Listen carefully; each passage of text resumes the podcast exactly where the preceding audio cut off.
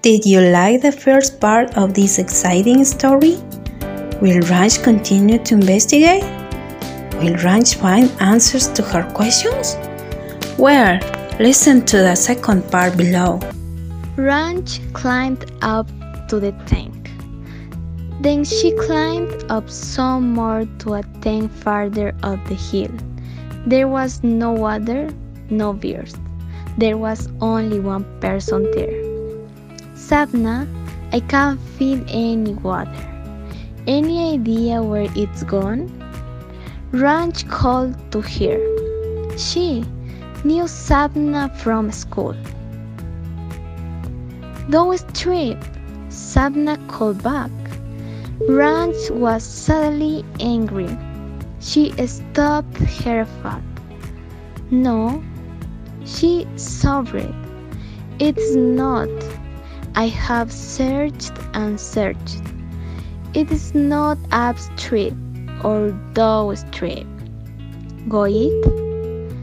How about up there? Sabna suggested. Ranch and Sabna looked up at the sky. The sun glared back at them. Everything was white, hot, and dusty. No, they agreed together. No water there. Ranch collapsed into the boat with Sabna and near a lotus stem. She was hot and tired. Menju's parents left the village. Ranch safe. They went to the city where they have water. Maybe we should all go. You go? Sabna snapped. No, one asked you to be here. Fine, Ranch said. And she stopped back home.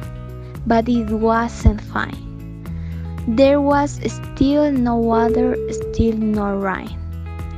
The next day, Ranch brushed her teeth with muddy tank water in a tiny glass. Two, the spot. In school, the class was half empty. More families had left the area. Ranch just could bear it. She missed all her friends. In the middle of environmental studies class, she turned and ran out of school.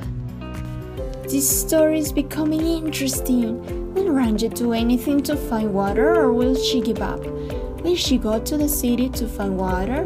Will she find someone else along the way? To know what will happen, don't miss that third part of the story that's going to be fascinating.